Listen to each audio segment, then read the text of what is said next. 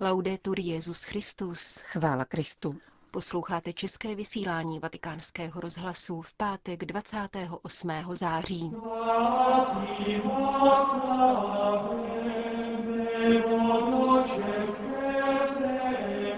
Duch vede k pravé jednotě, jež není uniformitou, řekl papež František v promluvě k účastníkům plenárního zasedání Papežské rady pro jednotu křesťanů.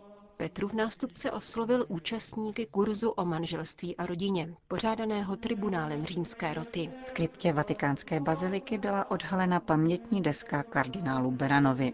To jsou hlavní témata našeho dnešního pořadu, kterým provázejí Johana Bromková a Jana Gruberová.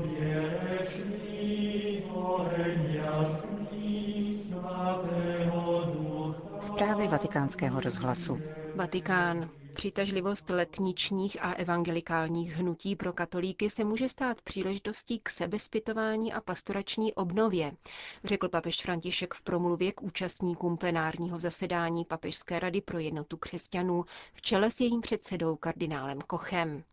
Svatý otec v úvodu zmínil jako významná a útěšná svá nedávná setkání s představiteli křesťanů jiných náboženských tradic.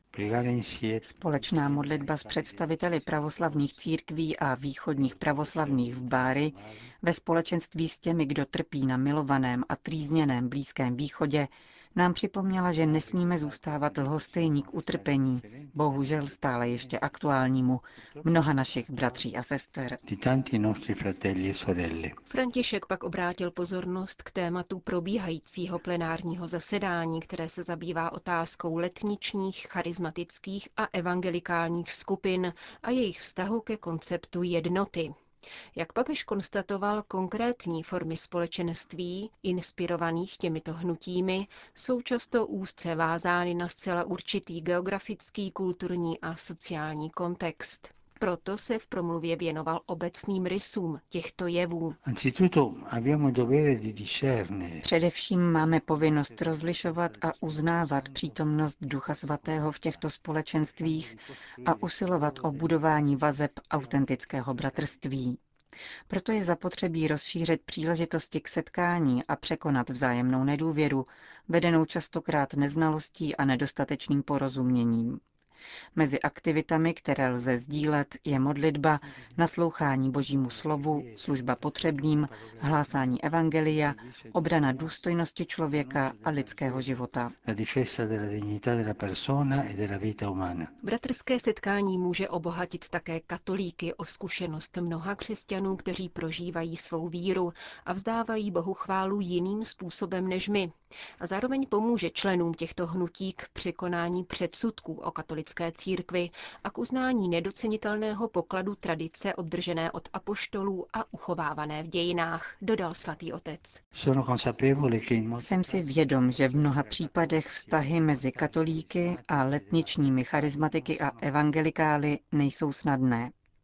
Náhlé povstávání nových komunit napojených na osobnosti některých kazatelů výrazně odporuje ekleziologickým principům a zkušenostem historických církví a může skrývat záludnost, když dovoluje nechat se unášet na vlnách chvilkových emocí a uzavírat zkušenost víry do chráněného a zajištěného prostoru. Skutečnost, že pro nemálo v katolických věřících jsou tyto komunity přitažlivé, je důvodem k rozbrojům, ale může se z naší strany stát také příležitostí k sebezpytování a k pastorační obnově. S odvoláním na druhý vatikánský koncil papež František zdůraznil, že mnoho těchto komunit žije autenticky křesťanskou zkušenost, vycházející z božího slova a poslušnou působení Ducha Svatého, který vede člověka k lásce, svědectví svědectví a službě. Z tohoto bohatství mohou čerpat také katolíci, protože církev roste tehdy, když je věrná Duchu Svatému, nemá strach ze přijetí a zároveň s vážností rozlišuje jeho svěží novost. Je tedy zapotřebí vyhýbat se setrvávání na statických a neměnných pozicích, aby bylo možné podstoupit riziko odvážného postupu v šíření jednoty ve věrné poslušnosti církvy a bez zhášení ducha. Právě duch totiž tvoří a obnovuje novost křesťanského života A tentýž duch přivádí všechno k pravé jednotě, která není uniformitou. Naše vztahy se tedy musí projevovat otevřeností srdce, hledáním společenství a pozorným rozlišováním, uzavřel papež František. Dříve než udělil své požehnání, ocenil rovněž vztahy rozvíjené papežskou radou pro jednotu křesťanů s letničními, charismatiky a evangelikály na mezinárodní úrovni v rámci Global Christian Forum. Vatikán. Papež František přijal na audienci vedoucí Združení mecenášů umění ve vatikánských muzeích. Združení bylo založeno v roce 1983 po velkých výstavách uměleckých sbírek vatikánských muzeí v New Yorku, San Francisku a Chicagu. Tvoří ho převážně američtí filantropové, kteří poskytují finanční prostředky na restaurování uměleckých děl. Jak připomínají na svých stránkách, jen málo kdo si uvědomuje, že vstupné do vatikánských muzeí pokrývá pouze náklady na základní údržbu, pojištění, bezpečnost a personál. Na restaurování či modernizování prostor zbývá jen velmi málo fondů. Umění v dějinách následuje i hned za životním příkladem ve vydávání svědectví pánu. Bylo totiž via maestra, která zprostředkovává víru více než mnoho slov a ideí, protože kráčí stejně jako víra cestou krásy. V umění jde o krásu, jež prospívá životu a vytváří společenství, protože spojuje Boha, člověka a stvoření v jediné symfonii, protože propojuje minulé, přítomné a budoucí, protože zároveň přitahuje a v témže ohledu oslovuje nejrůznější lidi a vzdálené národy. Papež František poděkoval mecenášům za podporu a dodal, že v dnešním neklidném světě poznamenaném egoismem a logikami moci je umění potřebnější než dříve, neboť je pramenem harmonie a míru.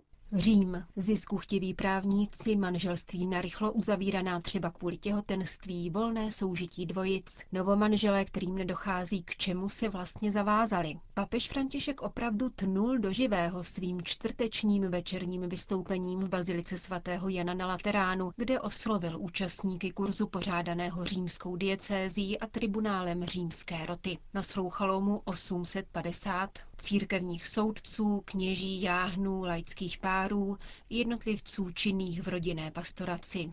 Římský biskup se v obsáhlé promluvě vrátil k otázce neplatnosti manželského svazku s pohledem upřeným na všechny manžele, kteří ve svém vztahu zakoušejí vážné problémy vedoucí k jeho krizi, přičemž vyzval církev k jejich doprovodu a naslouchání, aniž by propadla komplexu všemohoucnosti. Problémy, které vyjdou najevo po manželském slibu, vyplývají nejenom z utajené a náhle propuknuvší nezralosti, níbrž především ze slabé křesťanské víry, chybějícího církevního doprovázení, osamocenosti novomanželů.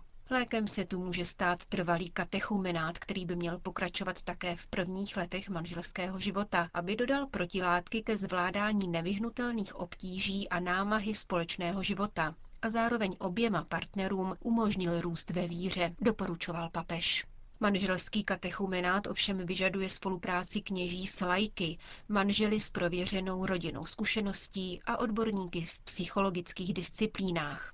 Znají totiž manželství lépe než my, poznamenal František, a zároveň ve skupinové práci podpoří nás, kněze, kteří všechno nezvládáme.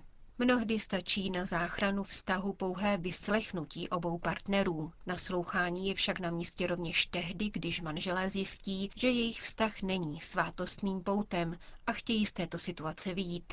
Také tehdy zaslouží, aby je kněží, biskupové a pastorační pracovníci vyslechli a nejenom seznámili s právními normami. Římský biskup se ve čtvrteční promluvě také dotkl dosud běžného jevu na rychlo uzavíraných manželství, zachraňujících čest rodiny, třeba kvůli nenadálému těhotenství. V médii Cézy to ještě před 15 lety byl normální kulturní jev. Děti se pak všechny rodily v sedmém měsíci a s nízkou porodní váhou. Jako kardinál jsem to zakázal. Radil jsem snoubencům, včetně případů v mé vlastní rodině, aby si dopřáli čas a počkali, než se dítě narodí. Rovněž kněží by neměli mít strach odmítnout žadatele o svátostné manželství, pokud zjistí, že snoubenci nemají víru.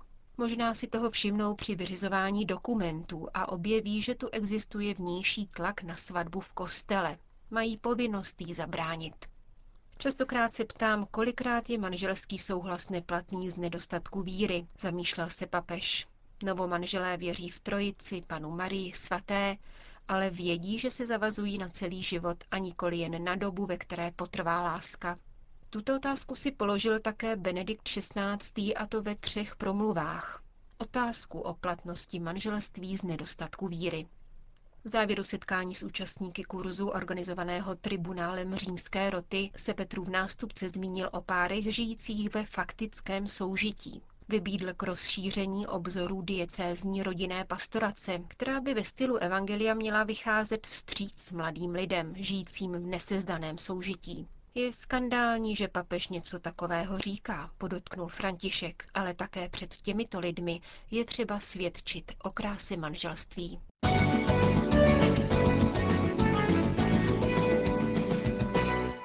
Dnes podvečer proběhlo slavnostní požehnání desky na místě, kde od své smrti v roce 1969 až do letošního 19. dubna spočívalo tělo kardinála Josefa Berana.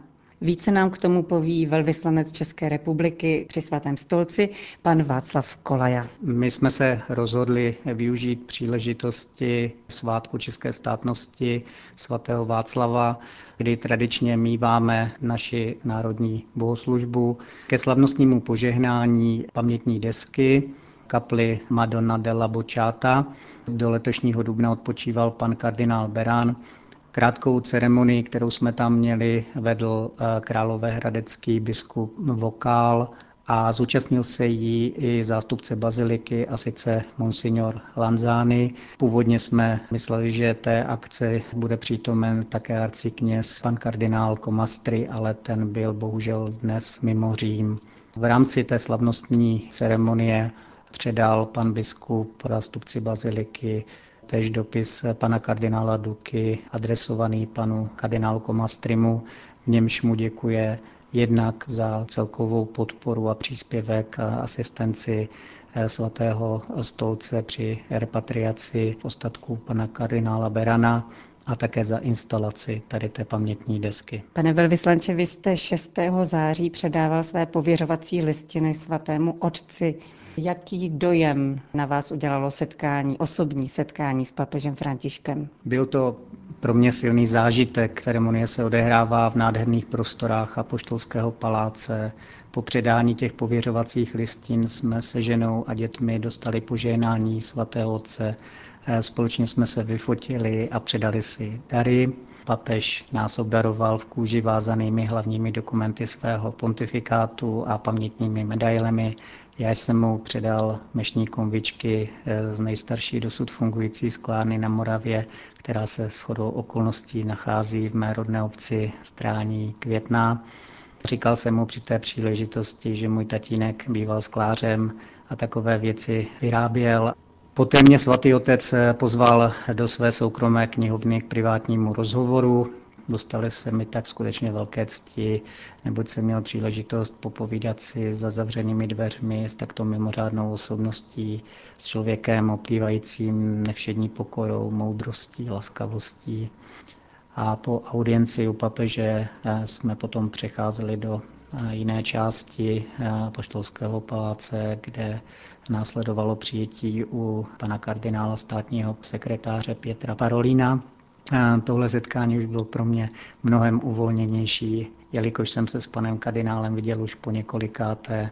No a po skončení tady těchto přijetí jsme ještě s rodinou a celým doprovodem odešli do baziliky svatého Petra, kde jsme se v doprovodu kanovníka baziliky Monsignora Basa zastavili k modlitbě v kapli nejsvětější svátosti u obrazu Pany Marie Matky ustavičné pomoci a také u hlavního papežského oltáře nad kaplí vyznání v centrální části chrámu nad hrobem svatého Petra. Já bych chtěla využít příležitosti a jménem našich posluchačů vám popřát k svátku a k tomu, aby se vám celá vaše mise dobře dařila. Děkuji moc.